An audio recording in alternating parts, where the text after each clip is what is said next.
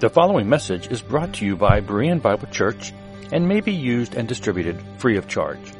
For more free audio, video, and text resources, be sure to visit www.bereanbiblechurch.org. Thank you. Good morning, Bereans. We are going to, our next study is going to be Second Thessalonians, which makes sense, right? We just finished first. We're going to go right into second. But before we do that, I have a few things I want to deal with. Back in 2013, I did a three part series on the afterlife, which I don't agree with at all anymore. I know. I talked to a man, I don't know, I guess maybe six months ago. I'm terrible about time. You know, at least I know what soon means, but. but he said, Hey, I just listened to your series on the afterlife. That's great. I really agree with you. And I'm like, I don't. He said, What? I said, I don't agree with it. What? It was really good. I'm like, No. I said, No, I don't agree with it at all. So we're going to. so I'm going to redo the series. We're going to take that old one down. And, uh, you know, I haven't had to do this too much. I mean, of course, my view changes and I've evolved and I've learned new things. But uh, for the most part, you know, we've been moving along okay. But this is something I just, I think is important. And let me start by saying the Bible doesn't have a whole lot to say about the afterlife or heaven. So, what we believe about it, you know, we have to try to pull together what we can from small bits and pieces of Scripture. I had a college professor who wrote a book called The Truth About Heaven. And so the first time I did this series, I thought, well, that's cool. Let me go get that book. And I got the book and read it, and I thought, nothing in there about heaven. It's all about the new covenant. And see, he just didn't understand that. And I didn't either, because before becoming a preterist, I thought the Bible said a lot about heaven. Boy, streets of gold and all this cool stuff, you know. And then I see that most of those verses are talking about the new covenant, and we're living in that right now. So the nature of the afterlife or heaven is a big question. I think there's a lot to learn there. Maybe there's a lot we can't learn. We won't know this side of eternity. So, what does the Bible say about it? Why does the Bible say so little about heaven? I don't really know. I guess my guess would be that there's no way that we can really understand the intricacies and the depth of the spiritual realm that Yahweh dwells in. It's beyond our finite understanding. But there is some stuff in there that it does tell us. And we're going to look at that. And some of it's going to be controversial. So you're just got to have to hang on and be a Berean and go through yourself and figure out what is true. One text that does tell us something about the afterlife in heaven is the text that Bob read this morning in Matthew 22. It says, The same day the Sadducees came to him, who say, him is of course Yeshua, they say there's no resurrection. And they asked him a question, saying, Teacher, Moses said, if a man dies, having no children, his brother must marry the widow and raise up offspring for his brother. Now there were seven brothers among us. The first married and died. Having no offspring, he left his wife to his brother. So to the second and the third, down to the seventh. You know, if I was the fifth, I'd say, mm, I don't know about this. By the sixth, I'm like, I don't think I want to marry you. Everybody's dead that marries you. You are the common denominator in this dead situation here, all right? Therefore, of the seven, here's the question whose wife will she be in the resurrection? Because they all had her. So whose wife should. Now, what is really odd about this text? Did anybody catch it? Well, verse 23 says this the Sadducees are talking to him, and they don't believe in the resurrection. Okay, then here's the question in the resurrection, whose wife will she be? Now, isn't that a little odd? Okay. Thank you. This is about, you know, if you're paying attention when you're reading, you pick this stuff up, okay? They're asking Yeshua about something they don't even believe in. So the best way to describe the Sadducees might be that they are the polar opposite of the Pharisees. If the Pharisees said white, the Sadducees would no doubt say black, all right? The contrast between them, the Pharisees and the Sadducees, according to Edersheim, Alfred Edersheim, at least he said can be found in three major areas. He said their view of tradition, at least the traditions of the Pharisees. Second, their view of the supernatural, especially the resurrection of the dead, angels, and spirits. And third, their view on divine sovereignty and human responsibility. See, the Sadducees were disenchanted with the traditions of the Pharisees, and they rejected the concept of the resurrection of the dead. They rejected the existence of angels, and they, re- they rejected spirits. And they leaned heavily on the role of human responsibility. So, to the Sadducees, this life is all there is. This is it. When you die, you're done. That's it. You're gone. No more. It's over. That's kind of a sad position. There's a book in the Apocrypha called The Wisdom of Solomon. It was written before Christ, and there's a place in chapter 2 in which men who don't believe in life after death, like the Sadducees, they speak out. And what they reveal is what you're left with if there's no expectation of life after death, no belief in the resurrection. They say, For we were born by mere chance, and hereafter we shall be as though we had never been. For the breath in our nostrils is smoke, and reason is a spark kindled by the beating of our hearts. When it is extinguished, the body will return to ashes, and the spirit will dissolve like empty air. Our name will be forgotten in time, and no one will remember our works. Our life will pass away like the traces of a cloud, and be scattered like mist that is chased by the rays of the sun and overcome by its heat. For our allotted time is the passing of a shadow, and there is no return from our death because it is sealed up and no one turns back. That's a pretty sad view of life. This is it. We're gone. Puff of smoke and it's all gone. You know, Paul kind of expressed this same view if there wasn't a resurrection. He says in uh, 1 Corinthians 15:32, "What do I gain if humanly speaking I fought with beasts at Ephesus if the dead are not raised? Let's eat and drink for tomorrow we die." He says, if there's no afterlife, then it doesn't matter what you do, just party, live it up. This is all there is. Now, in our text in Matthew, the Sadducees refer to their teaching in Deuteron- of Deuteronomy 25. It says, If a man dies having no children, his brother must marry his widow and raise up his offspring. This is the, le- the law of levirate marriage. Now, the word Levirate has nothing to do with Levi or the biblical Levites. It's just called that because of the Latin levir, meaning husband's brother. So the law taught that if a man dies and he doesn't have children, then his widow is to marry his brother. And that's why all these guys kept dying and she just kept, you know, supposedly marrying somebody else. And refusal to fulfill this obligation results in public shame. And the reason because it, it indicated a greater concern for one's personal welfare than for the welfare of the extended family. And the family was important, so that's why you're, you're marrying the widow to raise up a seed, to keep your brother's name alive. Now, most scholars believe that this was a question that the Sadducees posed to the Pharisees in order to mock their belief in the resurrection. See, they're just trying to give him a hard time. Because they say if there was a resurrection, then think of the problems it would cause. Whose wife is she? You got these seven women. Okay, we got to figure out. Maybe he has all seven of them. I mean, they had polygamy, so what do they care? You know, he can have all of them, right?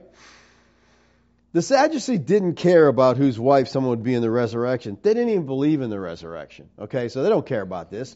This never really happened. It's simply a ridiculous story that they made up the question of one bride and seven brothers is not a search for truth. The Sadducees didn't expect, indeed, didn't want an answer. They just simply hoped to stump Yeshua. And thus to demonstrate how foolish ideas of resurrection from the dead are. See, if Yeshua, the most noted and unstumpable teacher alive, could be stumped by their question, then he'd become reluctantly an endorsement of their view. So they're just trying to mock the resurrection. But Yeshua answered them, You're wrong.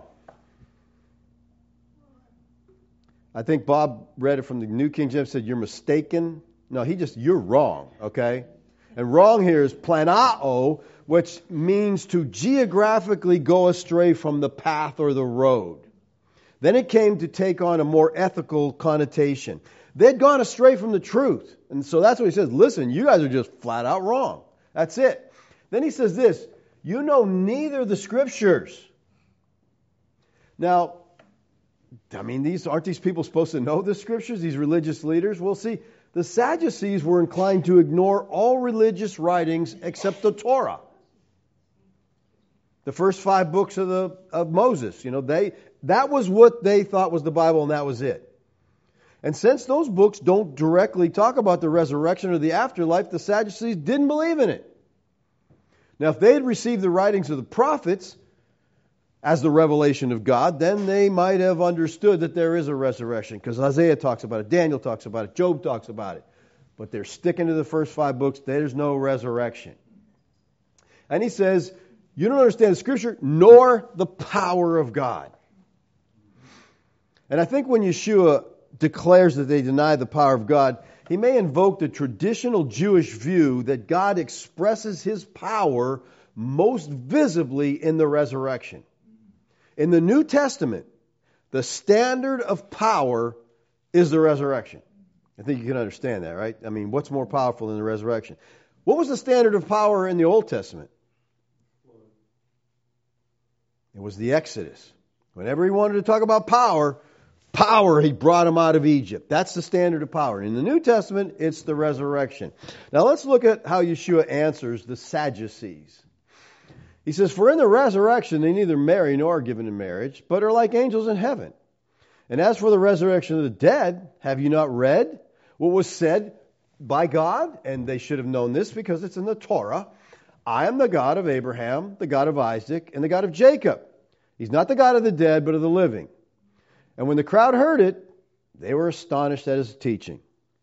Now, what does this answer of Yeshua tell us? Well, the text affirms the reality of an afterlife.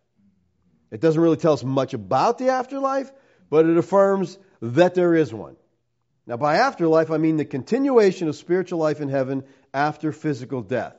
So I'm using afterlife in heaven interchangeably, okay? Yeshua didn't go back to some obscure text buried somewhere in the Torah. This would have been one of the most well known passages to these men. And Yeshua says, you don't even get this one? When God said, I'm the God of Abraham, the God of Isaac, and the God of Jacob, He didn't say, I was the God of Abraham, Isaac, and Jacob. He's not the God of the dead, but of the living. Now, let's compare Matthew's account here to Mark's. Mark says this And as for the dead being raised, have you not read in the book of Moses? This is the Torah. In the passage about the bush how God spoke to him, saying, I'm the God of Abraham, the God of Isaac, and the God of Jacob. So Mark says, Have you not read in the book of Moses? But Matthew says, Have you not read what God said? Okay? So Yeshua affirms here the plenary inspiration of Scripture. When Scripture speaks, God speaks. One says, Haven't you read Moses? The other says, Haven't you heard God? Same thing. Moses was not just speaking to the Israelites of his day either. Because Yeshua says here, it was said to you, speaking to his first century audience, it was spoken to you by God. Now, at the end of verse 32, Yeshua said, I am the God of Abraham, the God of Isaac, and the God of Jacob. He is not the God of the dead, but of the living. Now, these words come from an early portion of the book of Exodus known as the bush section. That is, these words were spoken by Moses to Yahweh from the burning bush. Both the precise words and the context are of great significance to us in the matter of the resurrection of the dead. Yahweh identified himself to Moses and thus to Israel as the I am. Exodus 3:14 God said to Moses, comes says, "Who do I tell him sent me?" And he says, "I am who I am." he said, "Say this to the people of Israel, I am has sent me to you." Now, I am who I am is the Hebrew Ehia Asher Ehia. And it means I am that which exists. The root of Ehia is Haya, and Haya means to be or I exist. So Elohim tells Moses his name is Ehia. Now, probably many of you never even heard of the name Ehia before. You're like, well, I thought his name was Yahweh. Well, let's go to the next verse. God also said to Moses, Say to the people of Israel, Yahweh, the God of your fathers, the God of Abraham, the God of Isaac, the God of Jacob, has sent me to you. This is my name forever, referring to Yahweh.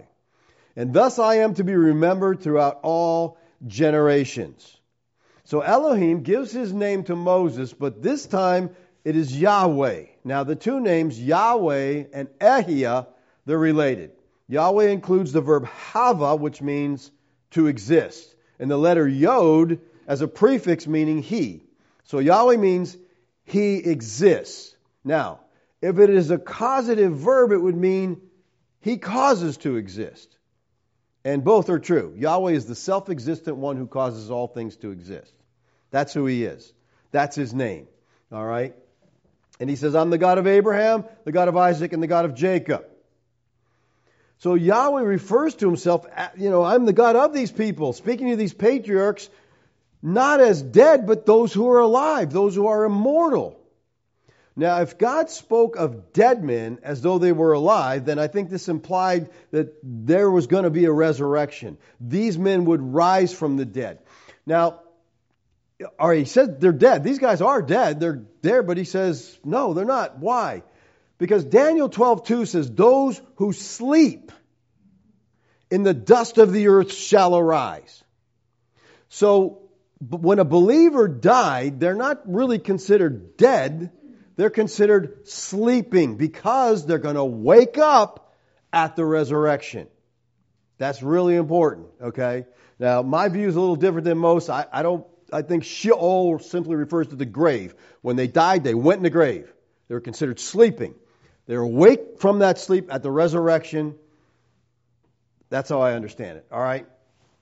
Now, there may have also been further thought here that, that Yahweh is the God of covenant. And he was the God of Abraham because he had entered into a living covenant with Abraham. He had shown his love to Abraham time and time again. And that was what being the God of Abraham indicated. Now, did the Sadducees then think that the living God would forget that covenant and that relationship when Abraham died? That he would just drop him and overlook him and let him sink into nothingness while still claiming to be his God? No, that's not going to happen. Then he would cease to be the God of Abraham. He would simply be the God of the present generation. He would cease to be the faithful God towards those whom he was in covenant with. And that couldn't be. So Abraham, Isaac, and Jacob would live again. They're sleeping. They're going to rise from the dead. That's why he says, I am the God of them. All right? Now, this event in the life of Moses occurred about 1440 BC. Abraham, Isaac, and Jacob lived from 2000 BC to 1870 BC. So they had been dead for a long time when Yahweh said this to Moses. So the Sadducees would have believed them to have been extinct. They're gone. They're no longer existing. But Yahweh said, I am right now. They're their God because they're just sleeping. The resurrection is going to bring them back.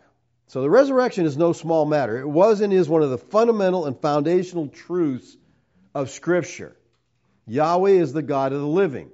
As Paul put it in 1 Corinthians chapter 15, if there is no resurrection, if Christ, in Christ we have hope in this life only, we're of all people most to be pitied. And believers for us, on this side of AD 70, we have already been raised from the dead. We're not going to sleep because we're already alive. Ephesians says, But God being rich in his mercy, because of his great love with which he loved us, even when we were dead in trespasses, made us alive together with Christ. So I believe when you trust Christ, you receive a resurrection from the dead. You've gone from death to life. We're not going to need a resurrection in that sense. When we die, we just drop the body, move into our new body, and we're in heaven forever. So when we die physically, it's just moving into the heavenly realm for unhindered, unending fellowship with the Lord, never to die again. All right, so we see from this passage that Yeshua affirms the fact of the afterlife. Now let's back up and look at verse 30. He says, For in the resurrection they neither marry nor are given in marriage, but are like angels in heaven. So, one thing this verse tells us about the afterlife or heaven is that there will be no marriage. Okay? They neither marry nor are given in marriage. So, what's the purpose of marriage? I think the main purpose of marriage is companionship. Of course, procreation is involved in that. In Genesis, at the close of each creative day, God said he saw what he had made and it was good. But when he made Adam, he said, the Yahweh God said, It is not good that man should be alone. I will make him a helper fit for him. So the creative work lacked completeness until there was found for Adam a helpmate, a companion. And not until that was done did Yahweh see the work of the last creative day also being good. So I believe that this tells us that Yahweh's primary provision in marriage is companionship. We're created for companionship with all the sexual aspects that that relationship implies. But when the physical stops, marriage stops. Look at me at Luke's account of this incident. Luke said, And Yeshua said to them, The sons of this age marry and are given in marriage. But those who are considered worthy to attain to that age and to the resurrection from the dead neither marry nor given in marriage. So here we have the affirmation of the two ages, this age and that age. This age being the age they lived in, that age being the age we live in. Okay? Now, according to these verses, those who attain to that age, which would be us, and the resurrection from the dead don't marry. Now, if this is true, why do we marry? And I've heard people use this argument again. Preterists are wrong because they're still marrying. Well, that's just dumb, okay, if you even understand what's going on here. Okay, that's a dumb question. We're living in that age and we have experienced the resurrection from the dead. We have been brought from spiritual death to spiritual life by the power of God. So, does this statement about marriage apply to us? Well, who's he talking about in the text?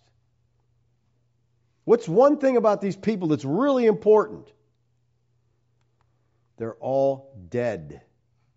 Okay? After them all, all seven, the woman died. So, okay, everybody's dead. We got that? No one's physically alive. The subject is physically dead people. The women and her, the woman and her seven husbands, they're all dead. So this no marriage state will apply after death to all of us when we physically die. It doesn't apply to us now because we are not physically dead. He's talking about dead people in the resurrection. He says they're like angels in heaven. Now, as little as this verse tells us about the afterlife, it tells us more than any other verse that I'm aware of. Okay? So, what does it tell us about the afterlife? Well, Yeshua didn't say that the resurrected believers become angels. Some have mistakenly believed that. He said, when they, those who die under the old covenant age, this age, raised from the dead that happened in AD 70. They don't marry, but they're like angels in heaven. Now, the word like here is a comparative adverb which draws a similar but not exact comparison. All right? So, Yeshua, here's what we got to understand Yeshua saying in the resurrection, we're going to be like angels. Now, that's cool. Okay. What does that mean? Well, eh, Angels is a broad, broad category, okay? There's a lot of there. Cherubim, seraphim, archangels. I think the sons of God, Jude calls the sons of God, angels. So it's a spiritual being. It's a God, basically. Little g, all right? But Yeshua is not the only one to say that believers will be like the angels. I believe that Daniel tells us the same thing. Look at Daniel 12:3. And those who are wise shall shine like the brightness of the sky above. And those who turn many to righteousness, like the stars, forever and ever. Now, verse 3 comes after verse 2. and verse 2 talks about the resurrection. Okay? Those who sleep in the dust of the earth shall arise. All right? So this is talking about the resurrection. All right? Now, who are those who shine brightly like the brightness of the expanse of heaven? This is astral language to speak of believers. They viewed the stars as deity. All right, we see that in Job 38 7. When the morning stars sang together and all the sons of God shouted for joy. Here, stars and sons of God are synonymous. It's Hebrew poetry. Same thing. The stars are the sons of God. So when he says, like the stars forever, he's talking about they're going to be sons of God. They're going to shine forever. Daniel is saying that believers in the resurrection will be like the sons of God. This is what Yahweh promised Abram in Genesis 15. Genesis 15:5. And he brought him outside and he said, "Look toward heaven Number the stars, if you're able to number them. Then he said to him, So shall your offspring be. Now, the question here is, So shall your offspring be. Does this refer to the quantitative aspect? You'll be as numerous as the stars? Or does it refer to qualitatively, you're going to be like stars? Well, according to Daniel and according to Yeshua, they're going to be like stars. This is what theologians call theosis, the deification of man. We are going to be like the divine host, part of Yahweh's celestial family. Now, a number of the early Jewish interpreters of Genesis 15:5 understood the patriarchal promise of being multiplied as the stars of heaven, not merely quantitatively, but also qualitatively that seed would become star like, assuming the life of the gods or the angels. Peter said, We're partakers of the divine nature. So the common belief of the second temple period was that in the resurrection, we would be like the gods. And they believed that the gods had bodies. There is actually a considerable amount of literature in terms of ancient texts where the writers talk about what the gods are made of. kind of a, I don't know, you're going to get an answer to that question. because they appear in bodily form. So they're like, what are these gods made of? So Daniel says believers will be like gods. Yahweh tells Abraham will be like the gods, and that's exactly what Yeshua is saying here. We'll be like the angels. We're going to be like gods. So, what does the Bible say about angels, or what, what is he exactly talking about here? Well, like I said, the, the term here for angel is derived from the Hebrew word malach. And malach means messenger. So, all the angels, whether it be sons of God, angels, archangel, whatever, they're messengers and something. And I believe there's levels and ranks in heaven. Okay, we see that in scriptures. These angels are ranked. There's an authority structure. You got low level angel messengers. You got high ranking angel messengers. You got sons of God that sit on the council of the Lord. Strong says malach from an unused root means to dispatch as a deputy, a messenger specifically of God. So no matter what category this angel is, they're messengers of God. They're carrying out God's plan, God's word. They're, they're doing what God told them to do. And so in general, in texts where angel appears, the task is to convey the message or do something on behalf of God. They're there representing God. So in what way are believers in, in the afterlife, how are we like angels?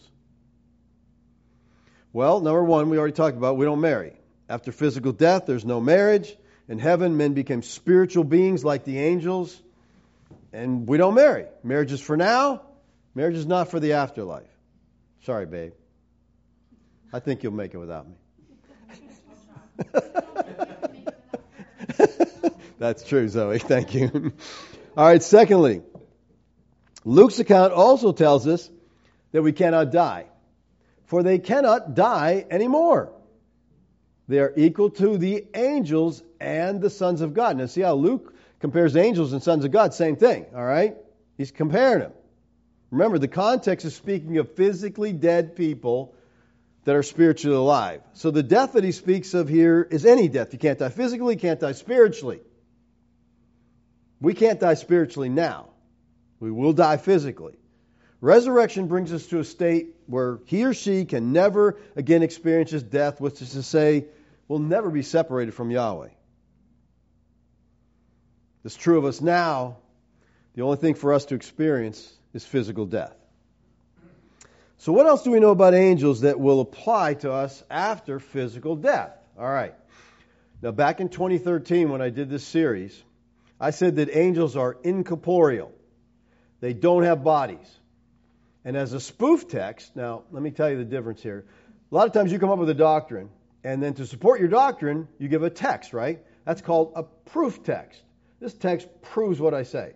When the text doesn't prove what you say, it's called a spoof text, okay? it doesn't fit. So I gave a spoof text that I thought was a proof text, and I said Hebrews 1 13 to 14. And to which of the angels has he ever said, Sit at my right hand until I make your enemies a footstool for your feet? Are they not all ministering spirits sent out to serve for the sake of those who will inherit salvation? Now, I said that since it says the angels are spirits, this means they don't have bodies. And as a spoof text, I use Luke 24 39. See, Yeshua's talking here. See my hands and my feet, that it is I myself.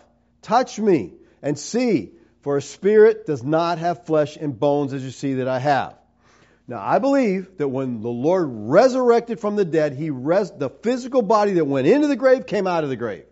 So he's still physical. He's a resurrected physical being. He still has scars in his hands, scars in his body. And that's why he says, Touch me, I'm not a spirit, it's me. And he says, A spirit doesn't have flesh and bones. Now, since angels are spirits rather than physical beings, and spirits don't have flesh and bones, I took that to say they don't have bodies. But that isn't what the text says. Spirits don't have flesh and bones, but they do have bodies. It's a spiritual body that are made not of flesh and bones. Now, I used to think that spiritual body was an oxymoron.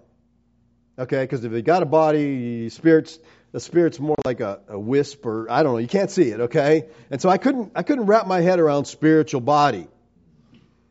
I thought that was non-material. But a spiritual body is a non-fleshly body, it's corporeal. It is a body made for the spirit realm. I really think heaven is kind of mirror of earth in a lot of senses. Okay, a lot of things that go on there are going on here as far as authority structure, as far as a lot of things. Just in that realm, it's a beautiful, amazing realm without a lot of the things we deal with here. But the Bible not only says that angels are spirits, the Bible says Yahweh is a spirit. John 4 24. God's a spirit. Those who worship must worship in spirit and truth. Now, saying that God is a spirit is often taken to mean he doesn't have a body. That's how I took it. So basically, this message is a, a polemic against my message. I'm, I'm arguing with myself here, okay? So if you don't like what I say, go listen to the old one and you'll agree with that, I guess, okay? Maybe not. If we compare this verse with what Lazarus told us earlier in the Gospels, we might get a different viewpoint. Look what he says in John 3 6. That which is born of flesh is flesh that is born of spirit is spirit. Now, two words are being contrasted here flesh and spirit. In the Greek, it's sarx and pneuma. Now, in Paul's letters, Paul does a lot of contrasting between sarx and pneuma, these two words, all right? But in the fourth gospel, the contrast only appears here. And in the synoptic gospel, the sarx pneuma contrast only appears in Mark at Yeshua's prayer at Gethsemane, where Yeshua says, Watch and pray that you may not enter into temptation. The spirit is indeed willing, but the flesh is weak. Now, what is the context of flesh in John 3 6 and Mark 14 38? I think it's human frailty. This is not sinful nature. He's not using flesh in a sinful sense. He's using it as human frailty. Until now, man has only thought of in terms of birth in human terms. The seed of man bears children. Man is begotten by the seed of a human father and becomes flesh when he is born into the kingdom of the world. But Yeshua tells Nicodemus that man can enter the kingdom of God only when he is born of the heavenly Father, only when he's born from above. So earthly life comes to man from an earthly father, but spiritual life only comes from the heavenly father. So that which is born of spirit here is referring to Christians, right? That which born of flesh, talking to Nicodemus, Nicodemus born of flesh, that's just flesh. But if you're born of the spirit, then you're spirit. So we could say Christian is a spirit. He's spiritual. He's born of the spirit, he is spirit. But that doesn't mean we don't have bodies. Because last time I checked, we do. Sometimes more than we want, but we have bodies, okay?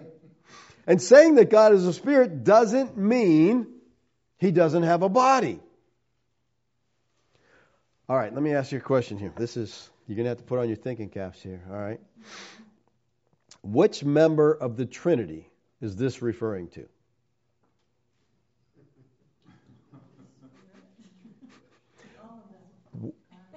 Who said that, Veronica? Thank you, Veronica. I'll get your prize later. All right, and another question. What members of the Trinity are God? All of them. Come on, class. God is a Trinity, okay? So when it says God is Spirit, is that referring to the Father? Yep. Is it referring to the Son? Is it referring to Spirit? Yes, they're all God. God in three persons. Blessed Trinity. The song, some songs are actually biblical. Okay? all of them are God. Now, God here in the Greek is theos. And I just, I hate it. It's a bad translation. Because this is referring to Yahweh. All right? But when you get to the New Testament, they just use theo as a, uh, theos is just like a Elohim, okay? It's a, it's, it's a, doesn't tell us all that much. All right? Now, we know that Yeshua is Yahweh. He claims that all the time. But guess what? He had a body, didn't he? As far as I know. Yes, body. So saying God is a spirit doesn't mean he doesn't have a body. It means that he is spiritual, he's not fleshly. Now let's look at a few texts that talk about gods, that talk about angels, that talk about Yahweh having a body. And again, I don't, when I did this first time, I don't know how I missed all this stuff, but let's look at it. All right, Genesis 6. Controversial text. When man began to multiply on the face of the land, and daughters were born to them, Sons of God saw the daughters of men were attractive, and they took as their wives any they chose. What's happening here? Sons of God is referring to divine beings. Okay, it's not the line of Seth. This is divine beings. This is part of Yahweh's divine council. Now, if you're not familiar with the divine council viewpoint, please go to our website, go to the studies page, and you can scroll down there near the bottom. You'll find a topic just dealing with the divine viewpoint and it'll give you an idea where we're coming from with this. But these are divine beings, these are gods. And they left heaven because they looked down and they said, Wow, there's some good looking woman down there. We're leaving heaven to go down there, and they married these women, and they had offspring with them. So we got divine beings here leaving heaven and producing hybrid offspring. And Genesis 6 4 says, The Nephilim were on the earth in those days. And also afterwards, when the sons of God came into the daughters of men, and they bore children to them. These were the mighty men who were of old, the men of renown. So now you have a Nephilim that is a half breed, half God, half man. So what happens when a man dies? Well, the spirit part becomes the demons because now you got this part that's left alive, and the man has died. That's where they say that demons originated from. But let me say this these gods, these sons of God, must have had bodies if they married women, don't you think? I mean, kind of hard to think these marry, women are marrying what? A wisp? a, a, a, ghost? A, a cloud? No, they're men, okay? They look like men, they talk like men, but they were mighty men. And what woman doesn't want to marry a god? Right, babe? Yeah. You lucked out.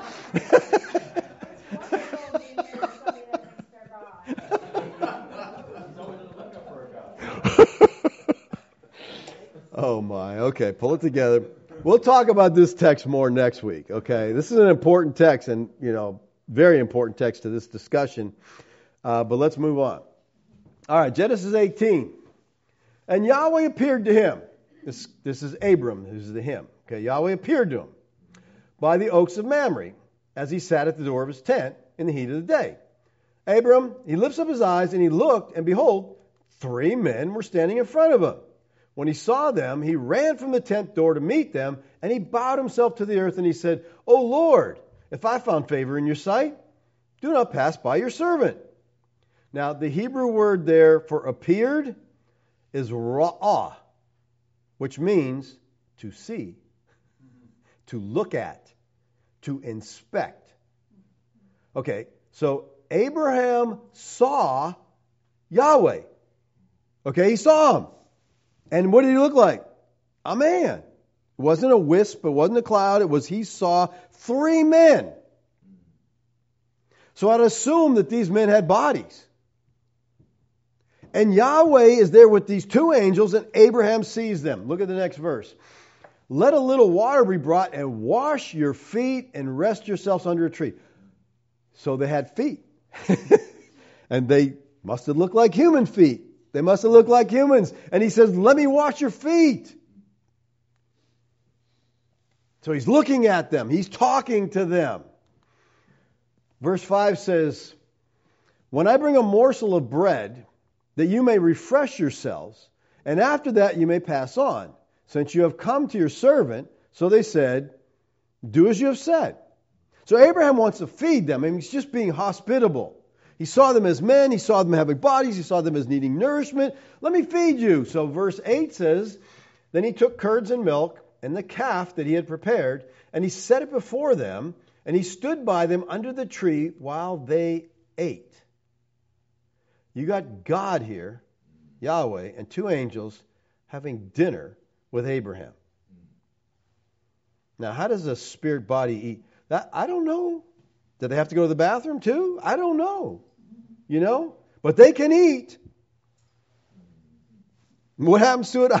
I, I don't think they need to eat, but obviously they can eat. Abraham serves them food and he just watches them. Now remember, angels and Yahweh are called spirits Spirits don't have flesh and bones, but they obviously have bodies made out of something. Okay? Now the text goes on with Yahweh and Abraham talking and even debating. Remember? God says, Hey, I'm going to go destroy Sodom and Gomorrah. And Abraham goes, well, What if there's 50 righteous? Okay, I'll let it live for. How about 40? And he just keeps arguing with God, you know? And then God leaves. And the angels carry on to Sodom. And in verse 19, chapter 19, it says, Two angels came to Sodom in the evening and Lot was sitting in the gate of Sodom.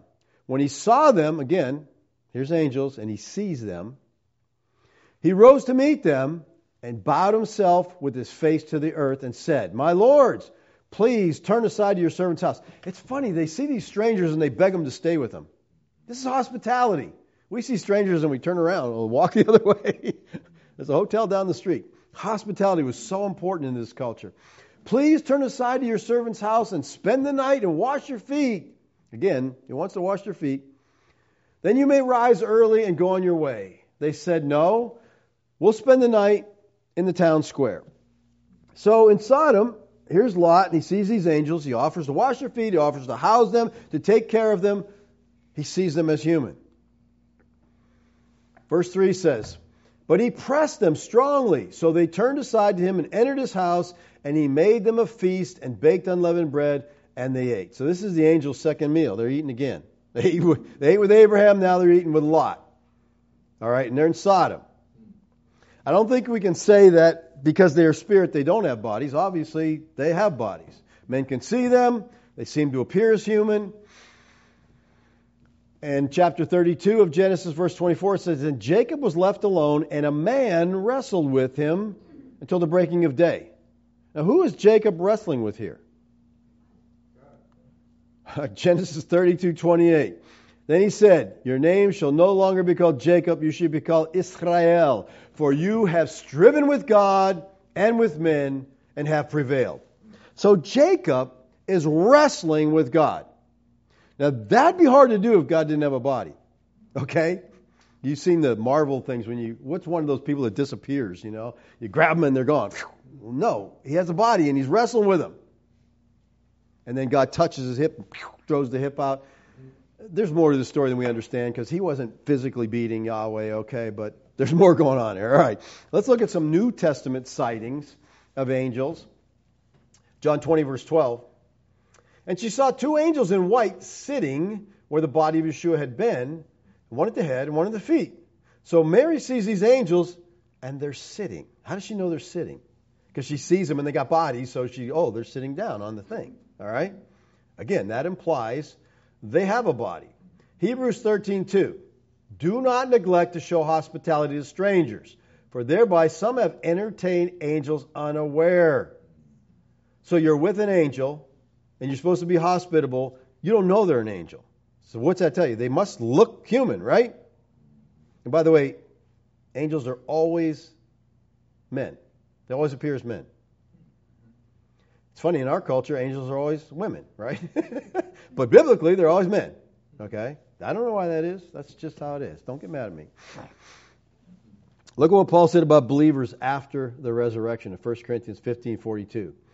He says, So it is with the resurrection of the dead. What is sown perishable, that's your fleshly body, it's sown perishable.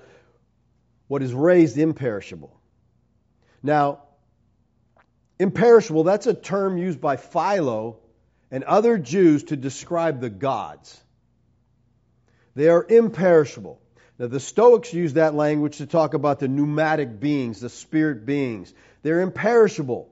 Whatever the heavenly body is, whatever it's made of, it's made of stuff that's imperishable. Like those beings who are imperishable. So Paul is saying that believers will be like the gods. Yeshua said, we'll be like the angels. Same categories, all right? So, what is the spirit body like? Well, we don't know a lot about it, but there are texts that give us some idea of what we can expect. First of all, the spiritual body is powerful. Okay? Genesis 19, 10, 11. Back to Sodom. But the men reached out their hands.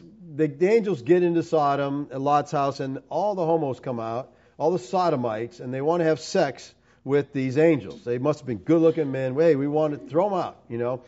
And he wouldn't do it. And it says the men reached out their hands and brought Lot into, that's speaking of the angels, they brought Lot into the house with them.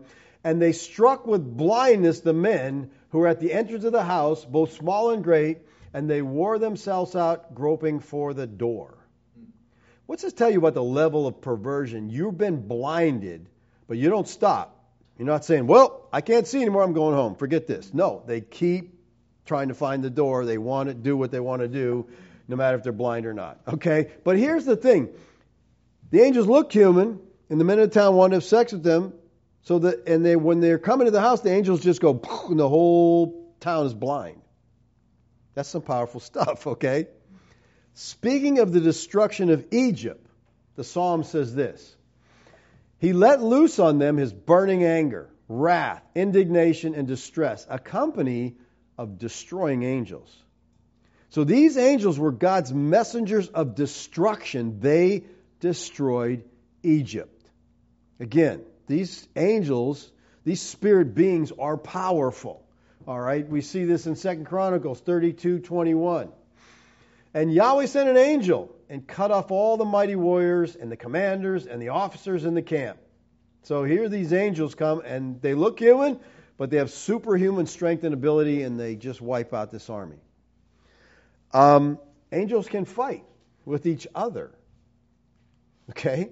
Revelation 12:7. Michael and his angels fighting against the dragon, and the dragon is his angels fight back.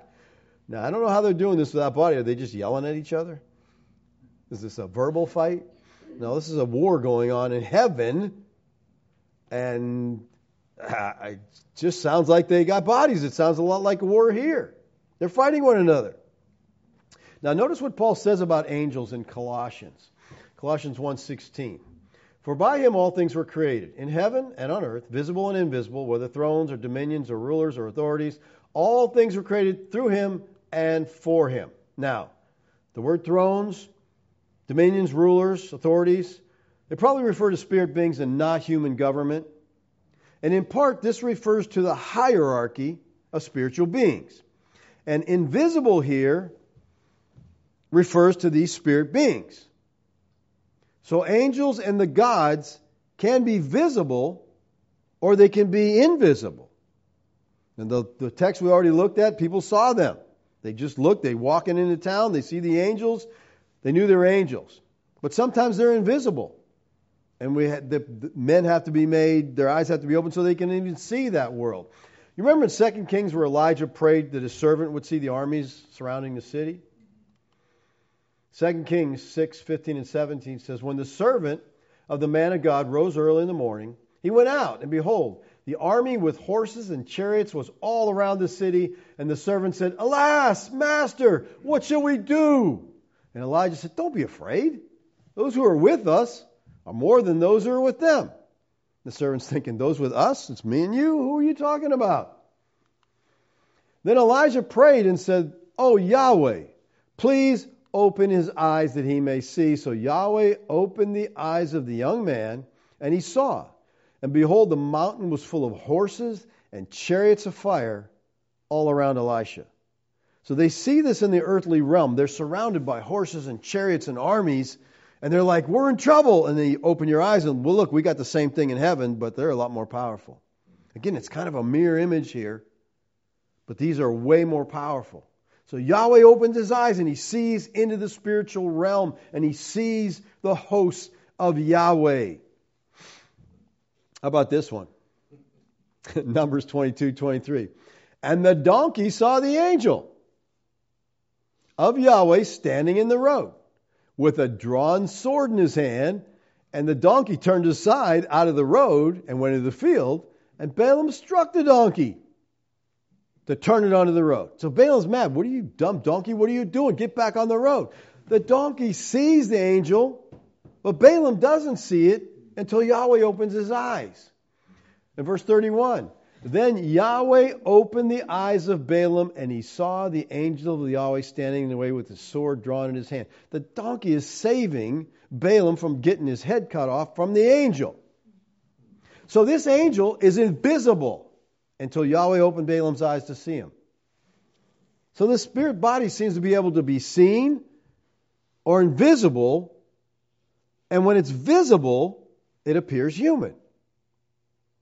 Now, I don't think these angels are just taking on bodies when they come into this realm, because where do they get them from? Get some dead guy and assume his identity? No, they, they, they can appear, they can disappear. In our realm, often, you know, they're seen, Obviously, he says, you know, be careful because you're entertaining angels unaware. You don't even know they're angels. They're spirit beings with spirit bodies. They look a lot like ours, but there's a lot of different characteristics. Now, next week we're going to continue to look at what the Bible says about angels and maybe get into some controversial stuff, but I'm just going to stick to the text. so you you hang on and let's just follow through the text with me and don't hang on to all your preconceived ideas. They might have to give up some of them. All right, but uh, so I just I've taken a very different view this time. Again, I didn't think you know we had bodies in the afterlife, and uh, because I couldn't wrap my head around a spirit body. To me, they were spirit just means that doesn't what it means. That's not what it means at all. Okay. You got a fleshly realm, you got a spiritual realm. And that's heaven. Heaven is a realm that it's going to be incredible. But you know, this idea of us sitting on a cloud with a harp and a what? No, no. I believe it's like I said again. I believe it's like a mirror realm. We're going to be doing a lot of same things we do. We're going to be working. We're going to be carrying out tasks. We're going to be doing things. Eh, but it's not going to be. It's it's not going to be. You know. Yeah, when you say work, people cringe. Let me tell you this. Um, if you do what you like, it's not work, right? The proverb says, The man who loves his job never works a day in his life. According to that, I don't work at all. Of course, my neighbors would agree with that. They always see me at home, so they think I don't work. But, and again, let me just say thank you. Uh, thank you for giving me the privilege to do what I do because I love what I do, and I can't imagine not doing it. It's just, it's fun, okay? It's fun. Let's pray. Father, thank you for the opportunity to look at your word, Lord. Father, there's so much we don't understand. I just pray you'd give us insight into the text of Scripture. Help us to be faithful to the text, to just hang on to what it teaches us, to cling to what we know, the things that you have disclosed to us. Father, I long for and am excited about the spiritual realm. When we pass from this earth into your very presence to dwell with you in that realm. Lord, I, I just pray as we go through this study that we would be encouraged and excited about what is the future for us. Thank you, Lord. Amen. Okay, texts. I mean, questions. Text, yeah. I'm thinking about texting, people who are texting. I see that hand. Hands all over the auditorium. no, I just thought it was funny. The um, you opened the message with the you know neither given in marriage or marriage because they will be like angels. Right. And then you talk about Genesis six, the angels coming down. That that's the text that people always bring up to me to show that Genesis six can't be that because angels don't marry, like they don't have the parts or something to do the Amen. I just thought that was kind funny. Yes, and I, I believe me, I thought about that. I'm like, okay, the Bible says sons of God, the angels don't in heaven don't marry, but these angels, these sons of God, left heaven to marry.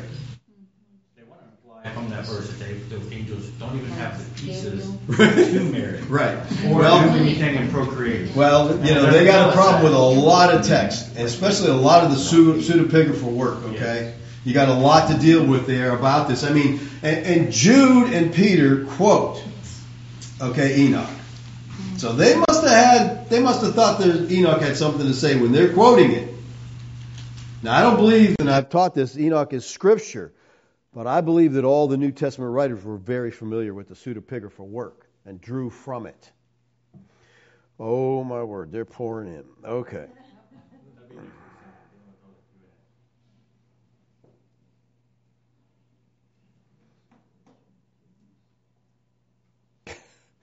I don't even. I would love to see a David Curtis Tovia Singer debate. Anybody know what that means? Tovia Singer? Okay. I don't know who Tovia is. I'm glad I, I feel not as dumb because nobody else knows what it means either. So sorry, I don't understand the question. Okay, from Norm. Norm, how do you comprehend the incomprehensible? Good question, Norm. From Scripture, I really do believe there's another world. I agree with you. I think it teaches that. 1 Corinthians 15 makes it clear that there is a real place in another realm with real substance, only spiritual. If we have everlasting life existence, then it is real and genuine. Love you all. And I agree. It's not just a, we're not going to be a spirit floating around, you know. There's a, it's a real world, people. And our world I think, is manufactured after that world. So, again, there's going to be a lot of similarities. Um, all right, Junior says, well, we just got our Berean Bible Church cups, and they got a picture of the mug. The mugs are going over big. All right, cool. Thank you, Junior. Use it for advertising. If spirits have body and God is a spirit, how does he live with us? Here's another question, and that's a good question, okay? God does will live with us. He dwells. God is omnipresent. Okay, what does that mean? All of God is in every place. Now, is a body in every place? He's this this is God, okay? That's what Norm just said. How do you comprehend the incomprehensible? How about the demons that were in the man? And he says, What's your name? And he says, We're Legion. What's that? That's six thousand. How do you get, if they got bodies, they must be real little.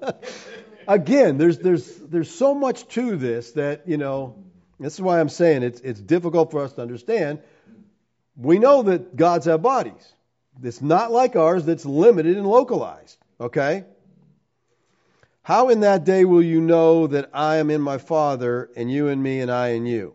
Uh, so you're saying they're in one another, they have bodies, they can't. This is Okay, again, we're dealing with stuff that is very difficult to understand.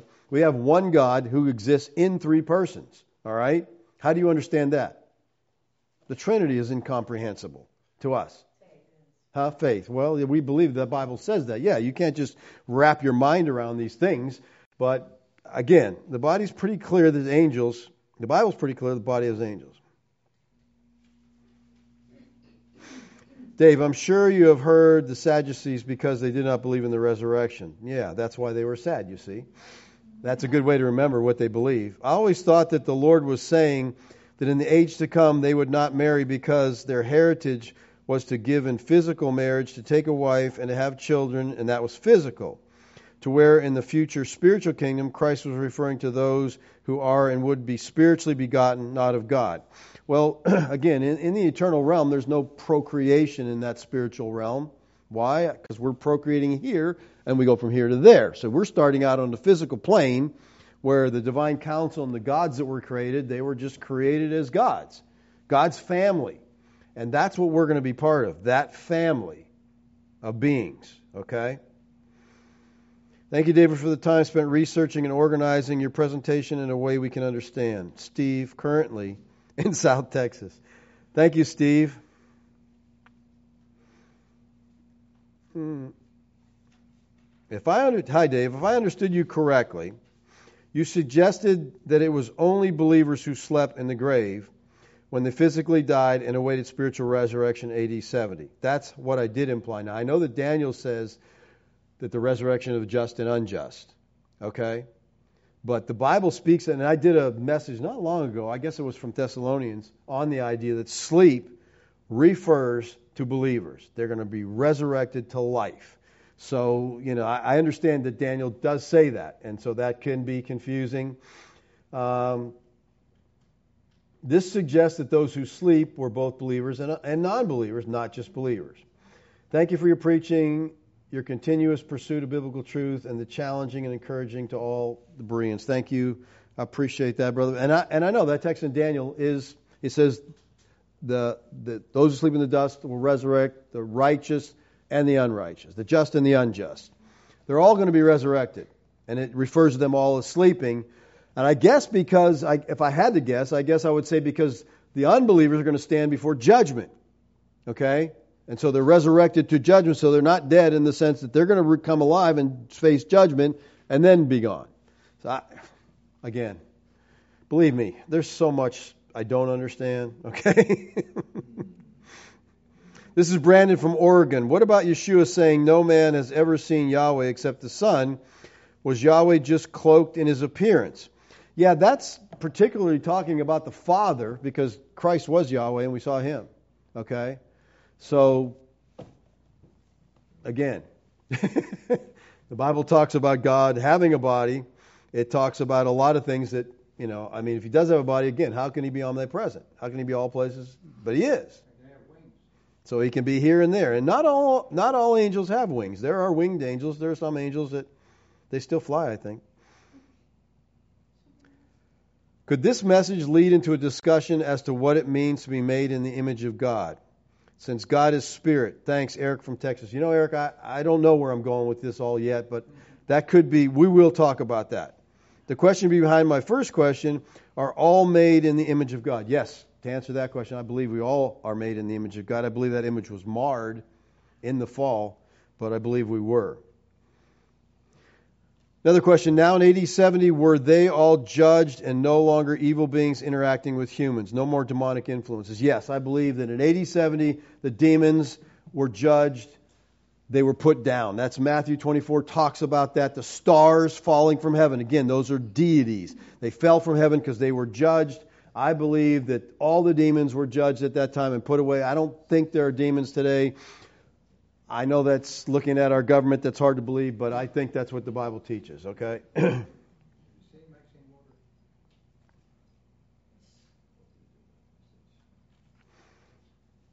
All right, this is uh, from Mike Sullivan, the pit bull of preterism. Wouldn't it make more sense to believe God and angels could manifest themselves in physical bodies on earth instead of portraying or speculating of God as physically eating and going to the bathroom in a heavenly realm. Yes, I, I, again, I think they can manifest that way or not manifest. But when they're not, I think there is some kind of a body. I don't think they just turn into mist. And then, again, but like I said, this is a subject that uh, may be on my pay grade because, again, if all of God is everywhere, Okay, this gets difficult, you know, but the Bible does talk about them eating. Did he just take on a body? What did he just make it and jump in it? Was it waiting for him? Did he carry it with him and it, you know, he inflates it and jump? I don't know. You know, there's a lot of things here that, that give us a lot to think about.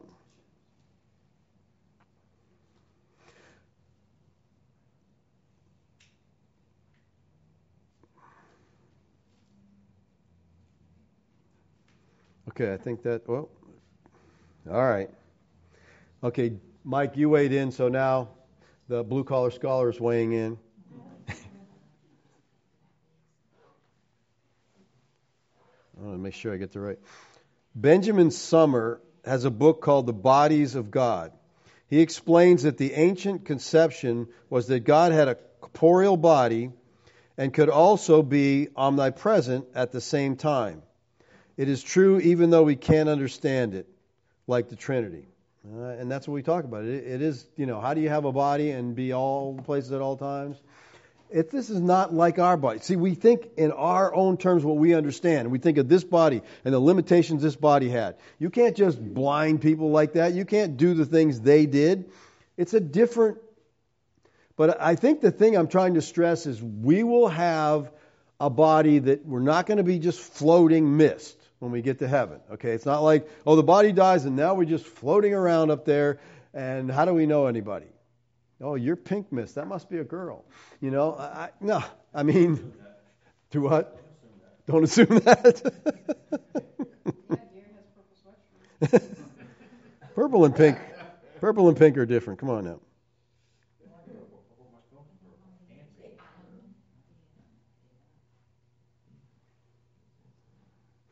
Is it true that the words morning star is attributed both to Christ and Satan in the scriptures? I know it's attributed to Christ. I'm not. I'm trying to think of it in Ezekiel 28.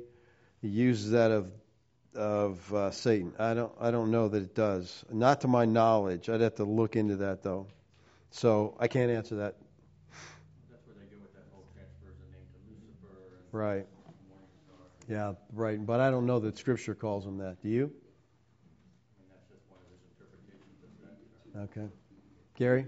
You mentioned this in the past, but you didn't bring it up today, that um, the gods were tempted by women. They came down to earth, and then, I mean, what chance do we have?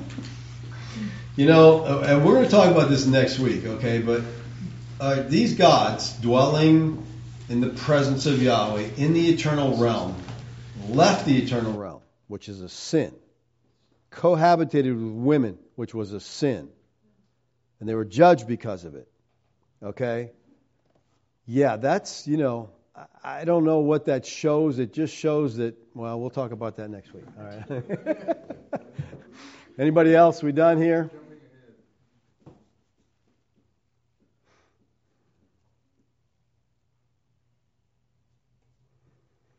Wow, what in the world is this, Bill? I can't open it.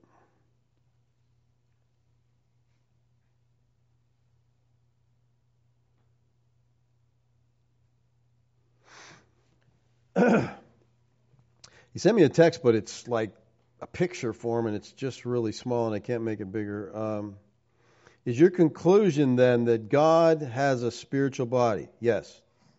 Thought I made that clear. How do we interpret inter- um, the concept with our understanding of the triune nature of the Godhead? Three persons, three bodies? That's a good question. How do you describe the Trinity? How do you have three persons, you know, distinct persons? We know the Son had a body. It's never mentioned the Spirit does or the Father does, but again, God had a body. The gods are known as having bodies. Um, can we not simply say that God and the angels, though not physical, can manifest possessing physicality? Yeah, we could say that. We could say they just manifest. But what are they manifesting?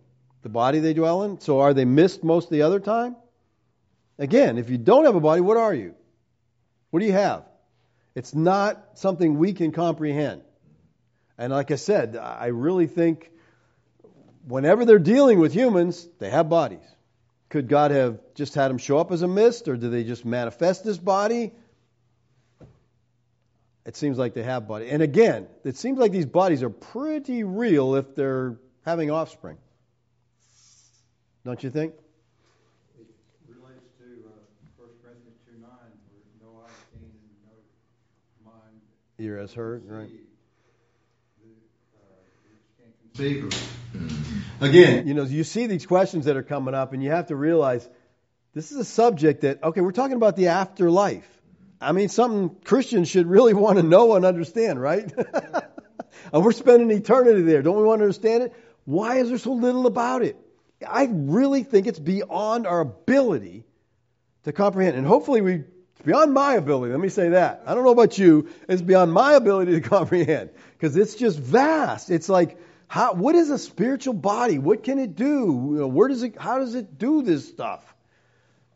I don't know. It's a deep subject, but you know, I just ask you to dig in and see what you can figure out. And when you figure it out, you can, they can Uh, I don't even know who said this, but they say bodies can be tangible or intangible. Yeah, and they can be visible or invisible. Could Christ have had this kind of body when he walked through the crowd when they wanted to kill him? Um, I can answer that question. No. When Christ was on earth, he lived in a body just like ours. Same thing. You say, well, how did he do that? Because Christ operated in the power of the Spirit when he was on earth. All right? Christ, when he was on earth, did not function in the deity. He was 100% God, 100% man, 200%. That doesn't work out, but he was 100% man. 100, he was the God man. But when he walked the earth, he walked as a man, independent. I mean, independence on the Spirit. Okay? Because he was our example. We don't have a divine nature in the sense that we can trust, you know, what, do this or do that. The things he did, he did by the power of the Spirit.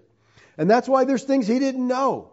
He says only the Father knows because he was a man. And unless the Spirit let him know, he didn't know. He's our example. We're to trust the Spirit. We're to walk in the Spirit. That's how he did the things he did.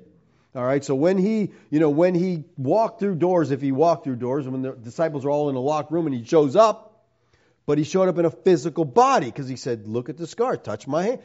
I don't believe he's got a scarred body anymore. Okay.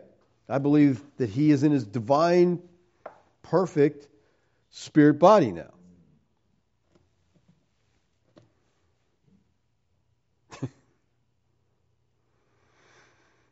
okay. Oh, that was the, can bodies be tangible or intangible? That was from Karen Rogers. Thanks, Karen. Appreciate appreciate you clarifying that. It seems this is uh, from Bill Evans, the truck driver theologian. It seems at the very least that spiritual beings are interdimensional. They don't travel great distance through time and space, but merely pass from one dimension into another as needed. I would agree. I mean, again, how much do we not understand about this? There is a different realm. They're from that realm, and they appear in our realm. And they sometimes appear visible, sometimes they appear invisible. They do powerful things in this realm, and so what's going on in that realm? See, that's the thing I have a hard time. All right, they're here in this realm, and they go to that realm, and now they're just mist. I think it's a parallel universe. I think they're a lot like us in a lot of ways, but in a spiritual dimension. In the Garden of Eden, when Christ went off to pray, and, and uh, Elijah and Moses appeared. I mean, how did they know it was Elijah? That's a Mount Transfiguration. Mount Transfiguration, yeah. Yeah. Yeah, that's my question. question when they showed how did they know who that was wait i got a picture here. I think it's a lot nobody had pictures of them. Nobody knew what they looked like but they knew. This is moses and elijah. What did they represent? The law and the prophets. Moses and elijah. That's the law and the prophets. That's what the whole picture is okay? All right. We're going to close with prayer now and just be done, okay? Went a little long. Spare you the aggravation. All right, folks, listen. Thanks for hanging with us through. Thanks for the questions. I appreciate it. Keep them coming. We'll work through this together. Uh, you got some scriptures you think manifest something differently than what I've been saying? Let me know. I'd be glad to look at them. Um, I'm not claiming to be an expert here, okay? I'm just saying I was wrong before or maybe I'm wrong now. One of these times I'm wrong. Maybe one of them I'm right. if I go both views, maybe I got to be right one of the times, right?